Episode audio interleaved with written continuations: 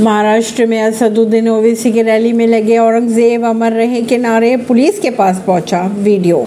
ए AIMIM के मुखिया असदुद्दीन ओवैसी की रैली में कथित तौर पर औरंगज़ेब को लेकर नारे लगाए गए। इस मामले को लेकर पुलिस जाँच में जुटी है। अपने बयानों को लेकर चर्चा में रहने वाले ऑल इंडिया मजलिस एतिहादुल मुस्लिमीन के चीफ असदुद्दीन ओवैसी को लेकर एक बार फिर चर्चा की जा रही है। महाराष्ट्र के बुल्ढाना में असदुद्दीन ओवैसी की रैली में कथित तौर पर औरंगज़ेब अमर रहे के नारे लगाए गए इसे लेकर पुलिस जाँच में जुट चुकी है। बुल्ढाना में शनिवार चौबीस जून के शाम को सांसद असदुद्दीन ओवैसी की पार्टी की एक सभा आयोजित की गई थी, जिसमें असदुद्दीन ओवैसी अपना भाषण दे रहे थे। तभी औरंगज़ेब के लिए नारे लगने शुरू हो गए जब तक सूरज चाँद रहेगा।